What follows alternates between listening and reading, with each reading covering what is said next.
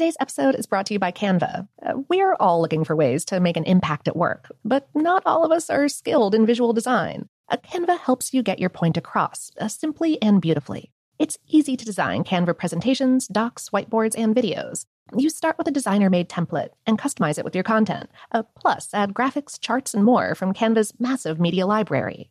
Whatever department you work in, Canva is perfect for any task sales decks, hiring docs, marketing brainstorms, employee videos, you name it.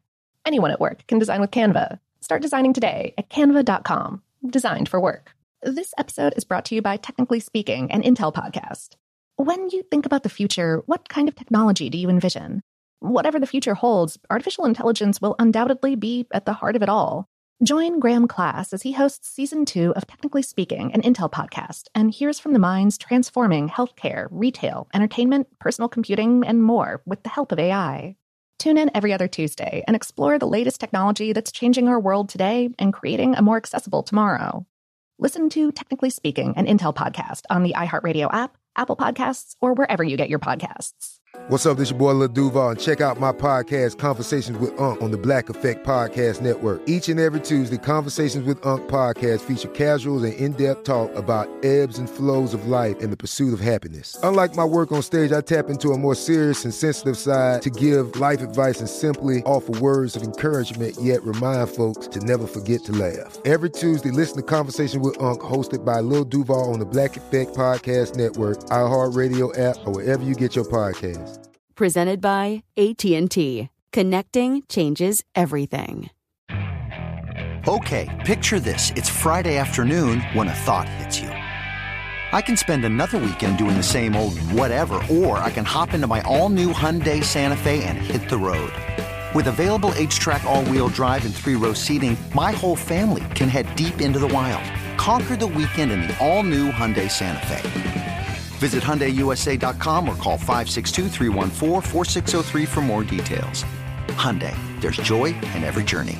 Me. Focus Features presents Back to Black. I want people to hear my voice and just forget their troubles. Experience the music and her story. Know this. I ain't no Spice Girl. Like never before. That's my daughter. That's my Amy. On the big screen.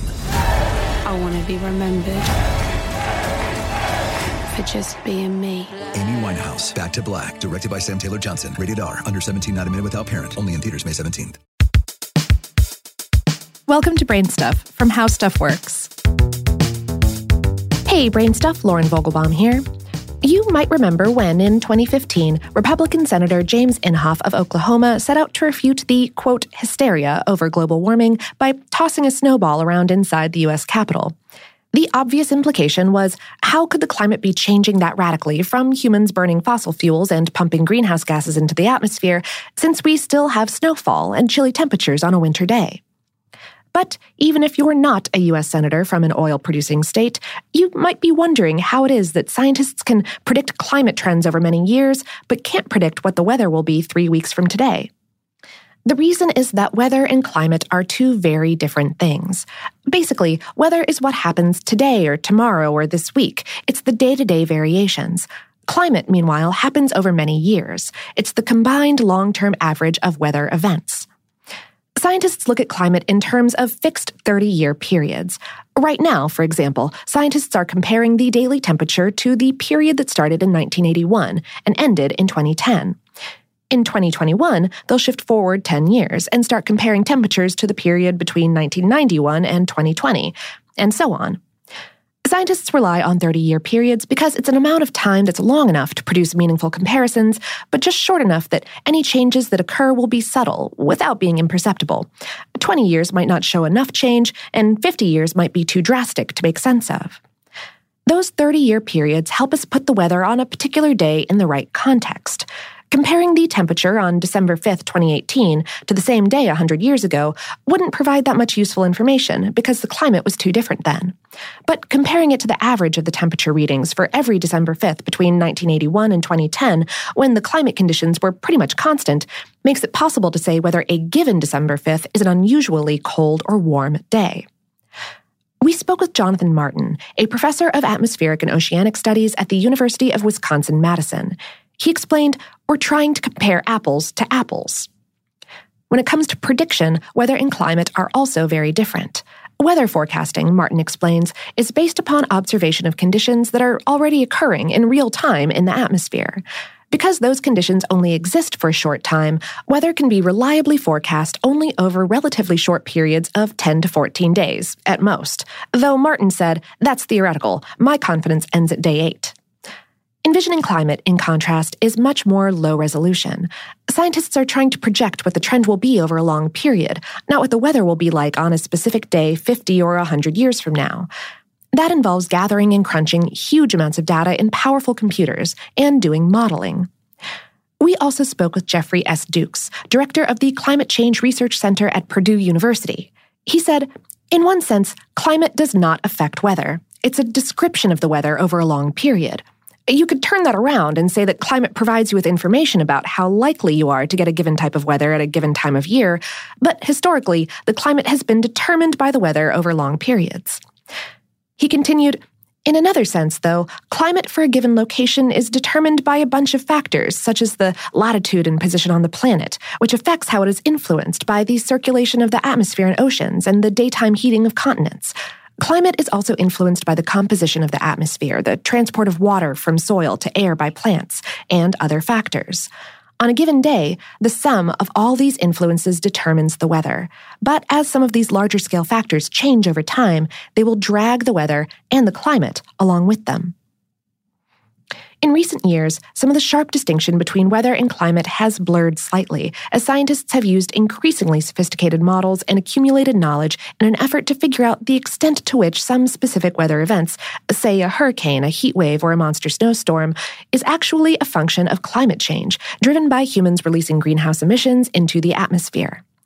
By running thousands of computer simulations, they can conduct what if experiments, seeing how the atmosphere would behave if you removed one factor or another.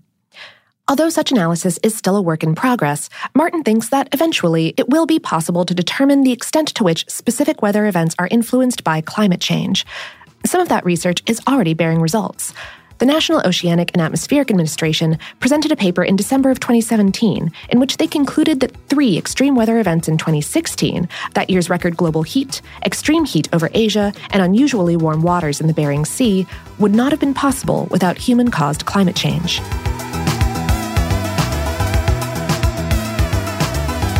Today's episode was written by Patrick J. Kiger and produced by Tyler Klang. For more on this and lots of other stormy topics, visit our home planet, howstuffworks.com.